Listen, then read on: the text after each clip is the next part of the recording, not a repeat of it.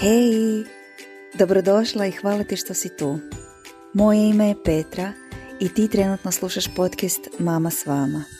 Ovaj podcast je mjesto podrške mamama na putu kreiranja doma s manje stresa. Zajedno usvajamo rutine i navike koje ti pomažu da tvoj dom postane spa oaza i kroz male promjene u razmišljanju donosimo bolje odluke te tako brže i lakše kreiramo smislenu svakodnevicu i dom koji služi nama, a ne mi njemu. Hvala ti još jednom što si tu. Hej, bok ekipa.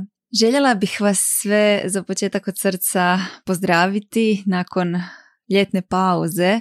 Nadam se da ste se odmorili i da ste možda i brčkali svoje prstiće u moru ili negdje planinarili i odmorili ono dušu i tijelo. Također hvala što ste se zaustavili na ovoj epizodi i na mom podcastu, zaista mi to puno znači i uvijek cijenim vrijeme koje odvojite da dođete poslušati o čemu ja pričam. Slijedi nam uskoro deveti mjesec i nekako to uvijek označava početak nove radne sezone. Pa sam ja dobila e, želju snimiti vam ovu epizodu u kojoj želim razgovarati o temi koja je često predmet spominjanja u razgovorima, a u suštini smatram da je nekako pogrešno shvaćena, to jest da je previše glorificiramo, a riječ je o motivaciji.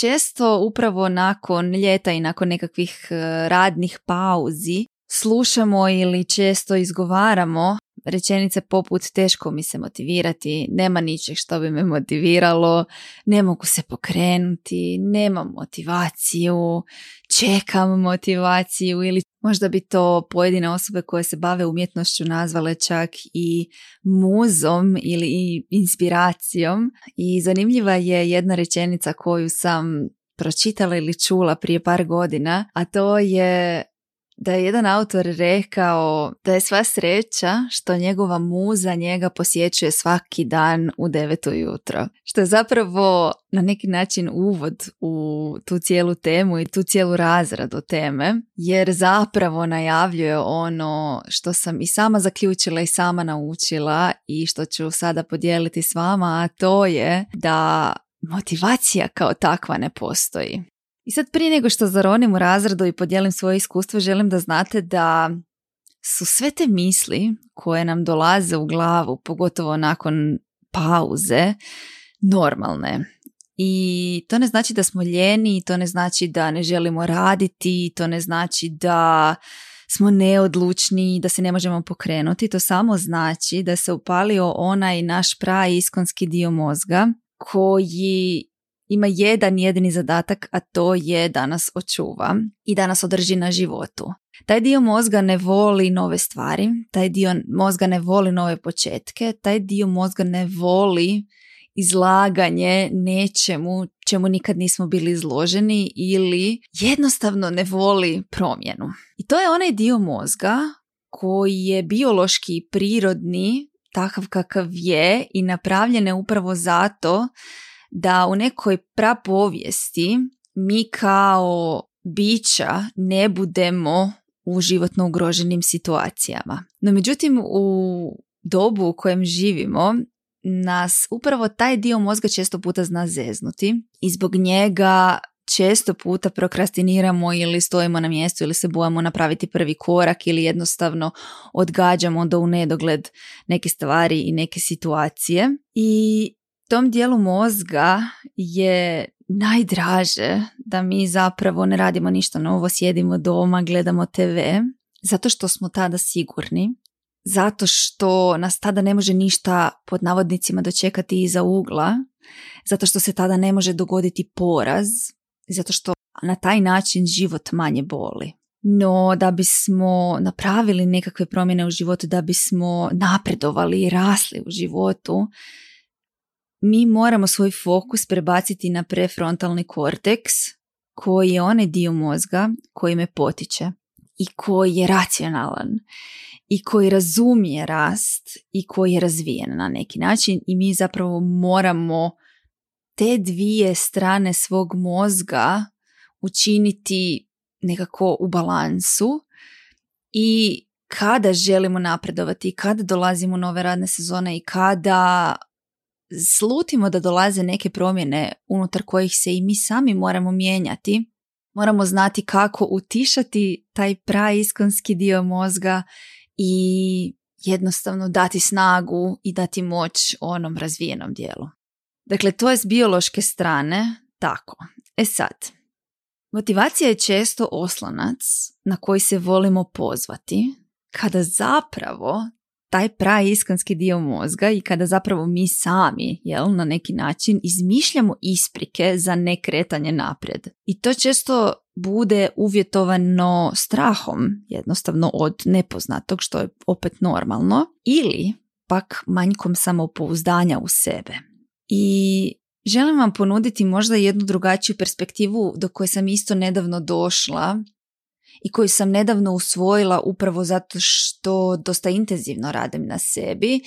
Čitam, usvajam sadržaj ljudi koji su ispred mene, koji su razvijeniji od mene, koji su mudriji od mene, koji su možda na poziciji koja je ona koju ja priželjkujem u životu.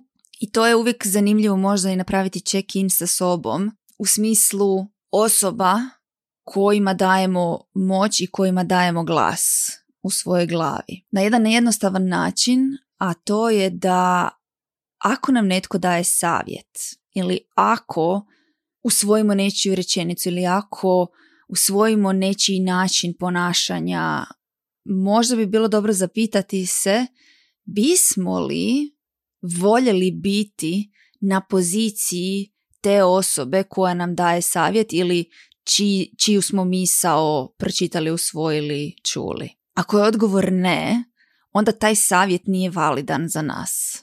Ako nemamo želju na neki način biti na poziciji te osobe, onda taj savjet za nas nema nikakvu težinu. S druge strane, ako je potvrdan odgovor, ako da želimo ili priželjkujemo ili bismo voljeli u budućnosti biti na toj intelektualnoj razini, imati tu vrstu uspjeha kao ta osoba ili nešto poput toga, onda treba razmisliti o usvajanju tog savjeta ili o tome kako bi taj savjet mogli prilagoditi sebi i s njim djelovati dalje. I upravo sam na taj način ja došla do ovog savjeta, to jest do ove promjene perspektive koju sam odmah usvojila i odmah krenula primjenjivati u svoj život, prebacimo fokus sa samopouzdanja na vjeru u sebe. Što kad bismo samopouzdanje zapravo nazvali vjerom u sebe? Kad bi taj narativ vjera u sebe usvojili kao nešto na čemu trebamo raditi, možda bi nam postalo manje abstraktno, jer riječ samopouzdanje u sebi ima pouzdati se, dakle osloniti se, imati povjerenja, dok s druge strane vjerovati ima dublji i intimniji, nekakav duhovni nazivnik i zapravo zove na intimniju vezu sa samom sobom. Zove na uranjanje u one dubine sebe koje ne otkrivamo baš lako. Zove na postavljanje pitanja o sebi na koje trebamo odgovor da bismo vjerovali u sebe i zapravo zove na tu jednu vrstu osobnog rasta. S druge strane, samopouzdanje nije nešto s čim se rodiš. To nije urođena vrlina ili vještina. Samopouzdanje se stječe. Samopouzdanje se stječe pokušavanjem. Samopouzdanje se stječe izlaganjem. Samopouzdanje se stječe kad napraviš taj korak koji ti nije ugodan, kad izlaziš iz zone poznatog, iz zone ugodnog i kad si u redu s tim da su pogreške sastavni dio svakog puta.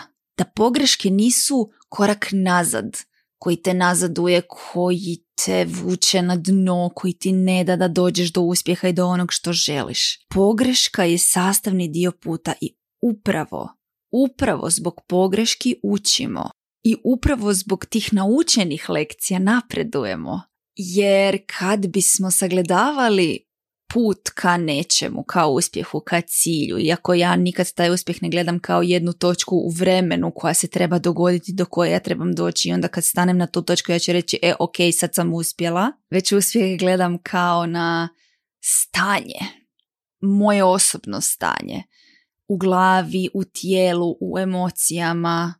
Dakle, uspjeh je za mene eteričan, e, ne predstavlja neki ono landmark, ne predstavlja crticu u životopisu, ne predstavlja neki događaj koji se desio unutar nekog timelina, unutar nekog vremena, nego je za mene uspjeh opće stanje, što znači da se mijenja, da fluktuira, da evoluira kako ja rastem, tako pojam od toga što je za mene uspjeh raste i, i jednostavno se mijenja. Mislim da je to možda naj, najjednostavniji opis, najtočniji opis.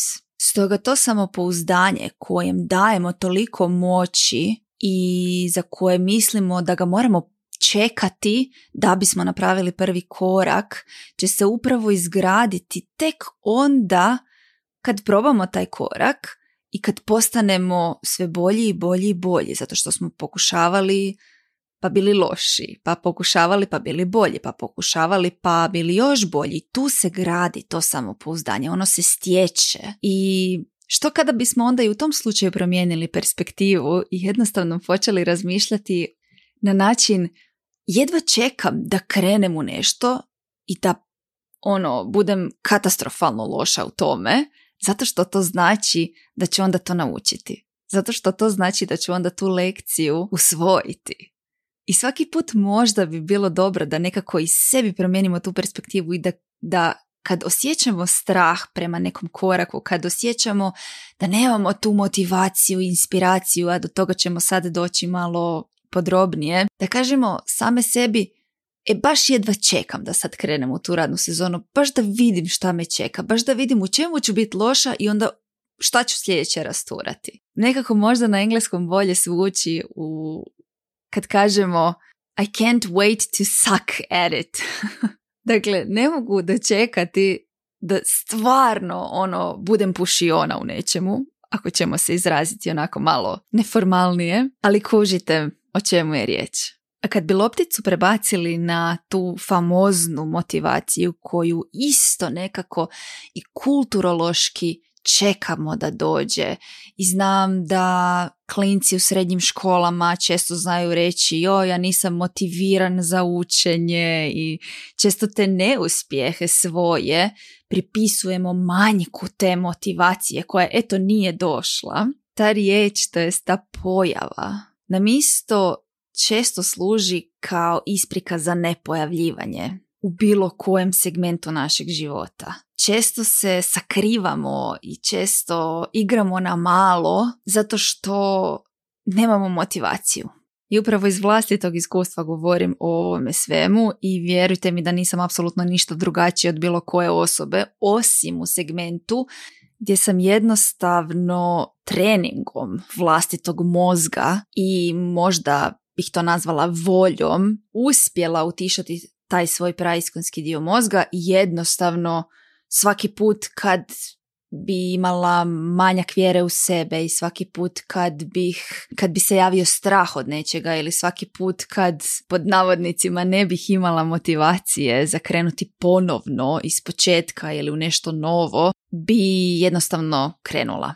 Znam da se to sad čini nekima od vas kao da to nije tako jednostavno i nije, zaista nije, ali nema druge nego prepoznati kad se javi ta situacija i možda primijeniti ono pravilo 5 sekundi o kojem priča Mel Robbins u svojoj knjizi Pravilo 5 sekundi, koje kaže da svaki put kad nam se ne da i svaki put kad se nađemo okamenjenima i svaki put kad možda ležimo u krevetu ujutro i ne da nam se ustati jer znamo da imamo ispred sebe težak dan, ne da nam se pripremiti za neki veliki sastanak jer jednostavno to u nama izaziva toliko stresa i, i znamo da ćemo jako puno energije na to potrošiti već u startu nam to crpi toliko energija još nismo ni krenuli da primijenimo to pravilo 5 sekundi koje kaže ok, osvijesti da ti se ne da, prihvati to Nemoj donositi nikakav sud, nikakav zaključak, ništa, nego jednostavno broj unazad od 5 do 0. Dakle, 5, 4, 3, 2, 1 i kreni. Jer unutar tih 5 sekundi dajemo sebi moć, vraćamo sebi loptu za svoj potez i biološki, to jest kemijski, zapravo prebacujemo fokus na onaj razvijeni dio mozga, na prefrontalni korteks koji je racionalan, jer tim brojenjem upravo prebacujemo fokus i prebacujemo težište na taj racionalan dio. Jer prvo zapravo je potrebno napraviti taj prvi korak i krenuti, za kojeg možda i nisi spremna, ali krenuti, a onda te sustigne motivacija. Često ide nekom logikom odluka, prvi korak, motivacija, momentum. I momentum je onda neki, neka posljedica te motivacije, jer ti napraviš prvi korak koji ti se možda i ne da, ali napraviš ga, kreneš raditi, zahuktava se energija, podižati se energija i, i mentalna i fizička, to jest tjelesna, zaista ono si u nekom žrvnju rada, onda shvatiš da si pogriješila negdje pa to naučiš pa ti ide sve bolje, bolje i bolje i bolje i onda te sustigne motivacija i kažeš wow pa ja ovo stvarno mogu. I ta motivacija te onda prati. I kad se krene izmjenjivati ta volja, motivacija, rad, volja, motivacija, rad, uspjeh, onda si dobila momentum, to je tu neku energiju u pokretu, energiju koja se kreće i to je najbolji dio. Tu si na konju i kad pogledaš iza sebe, sve je bilo vrijedno zapravo toga. A onda se desi možda neki period poput ljeta koji nas zna vratiti onako nekakvu baznu, lelujavu, ljuljuškavu energiju i nakon njega je potrebno zapravo možda ponoviti neke korake, ne sve, ali neke korake da bismo ponovno dobili taj momentum. Ono što je meni učinkovito kod vraćanja tom momentumu i toj motivaciji je povratak svojem zašto. Često puta se možemo izvana inspirirati drugim ljudima, jer motivacija je nešto što je intrizično, što mora doći iz nas.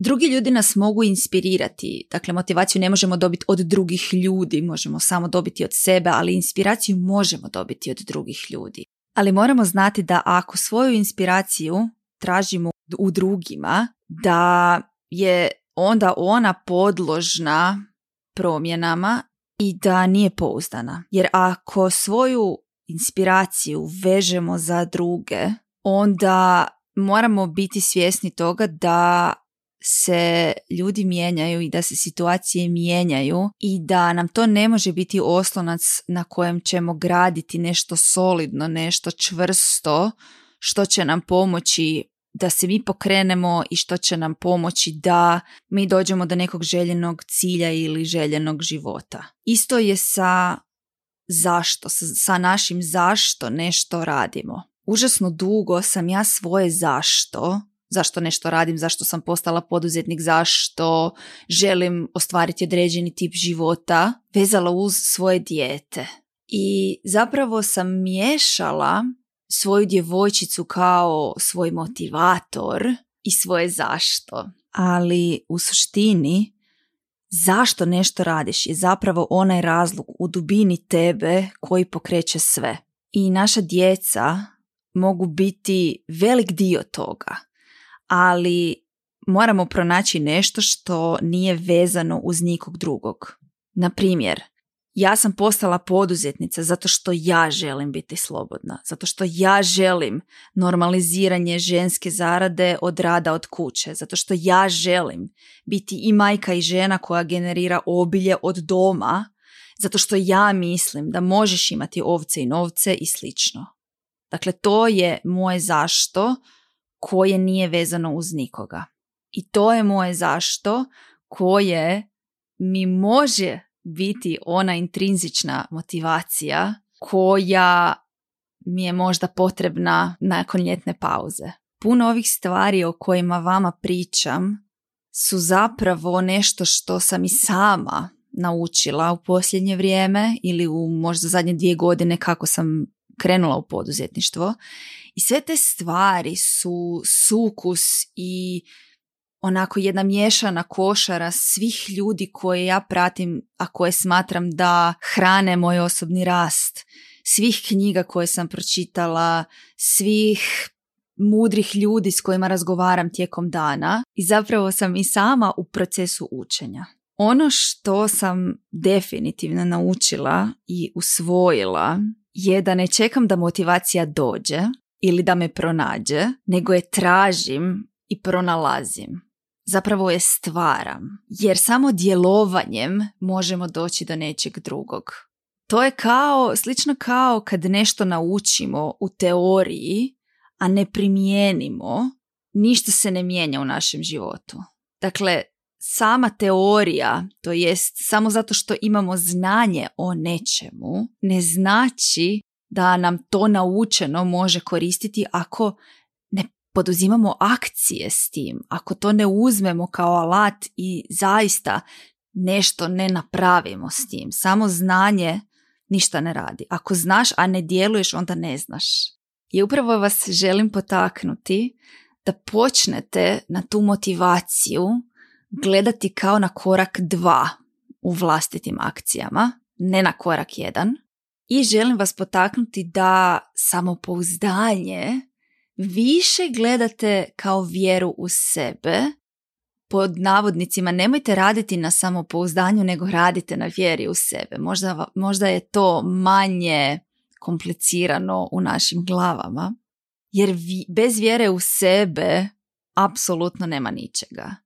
A vjerovati je nešto što nas nitko ne može naučiti. To je nešto što može biti urođeno, to je nešto što je svojstveno svakom živom biću koje je racionalno, koje zna voljeti, koje je kognitivno i koje je otvoreno rastu. A mi kao ljudska bića upravo jesmo sve to. Također, samo za kraj, želim se osvrnuti na današnje doba koje je evidentno izazovnije od onog možda od prije pet godina i da često nismo svjesni koliko dajemo moći vanjskim utjecajima da utječu na to kako ćemo se mi pojavljivati u životu, poput jednostavno današnjeg doba, poput nekakve možda opće apatije koja vlada, nekakve otupjelosti društva, nekakve opće bespomoćnosti možda koju neki ljudi osjećaju, poput ravnodušnosti, ignoracije, neodlučnosti, jednostavno mlakosti. Bombardirani smo sa svih strana sa senzacionalističkim naslovima, vijestima, čak su se pojavile i te fake news koji nam, koje nam stvaraju osjećaj nelagode i ako ništa troše energiju da bismo uopće došli do onih stvarnih i pravih vijesti i informacija. I želim vas nekako inspirirati da birate kome dajete mjesto u svojoj glavi i da birate koga ćete slušati i da birate koga pratite na Instagramu, da birate jednostavno kome dajete svoj životni prostor i kome dajete glas u svom životu. Jer kad jednom eliminiramo radio koji nas iritira, dnevnik koji svaki dan plasira pomalo irelevantne informacije koje često nisu niti objektivne i definitivno ništa nam ne znači o našem životu. Kad počnemo pratiti ljude koji plasiraju kvalitetan sadržaj i koji nas motiviraju na rast i koji su nekakva inspiracija i koji mogu zaista formirati jednu drugačiju perspektivu u našoj glavi, onda se i naše misli kreću u drugom smjeru, a te misli će onda kreirati to kako se mi osjećamo, što će zapravo ultimativno utjecati na naš rezultat. Jer ako se mi osjećamo loše, ako se mi osjećamo apatično i ravnodušno, neodlučno, onda se sigurno nećemo pokrenuti i onda sigurno nećemo napraviti taj prvi korak i dozvati tu svoju motivaciju i pokrenuti taj svoj momentum i doći do svojih rezultata. Zato ako ti je ovakav sadržaj koristan, podijeli ga s nekim tko ga treba čuti, podijeli ga na društvenim mrežama, napravi screenshot ove epizode pa podijeli na svoj story, stavi tag mog Instagrama Petrin dom i proširi nekakvu dobru energiju među ljudima.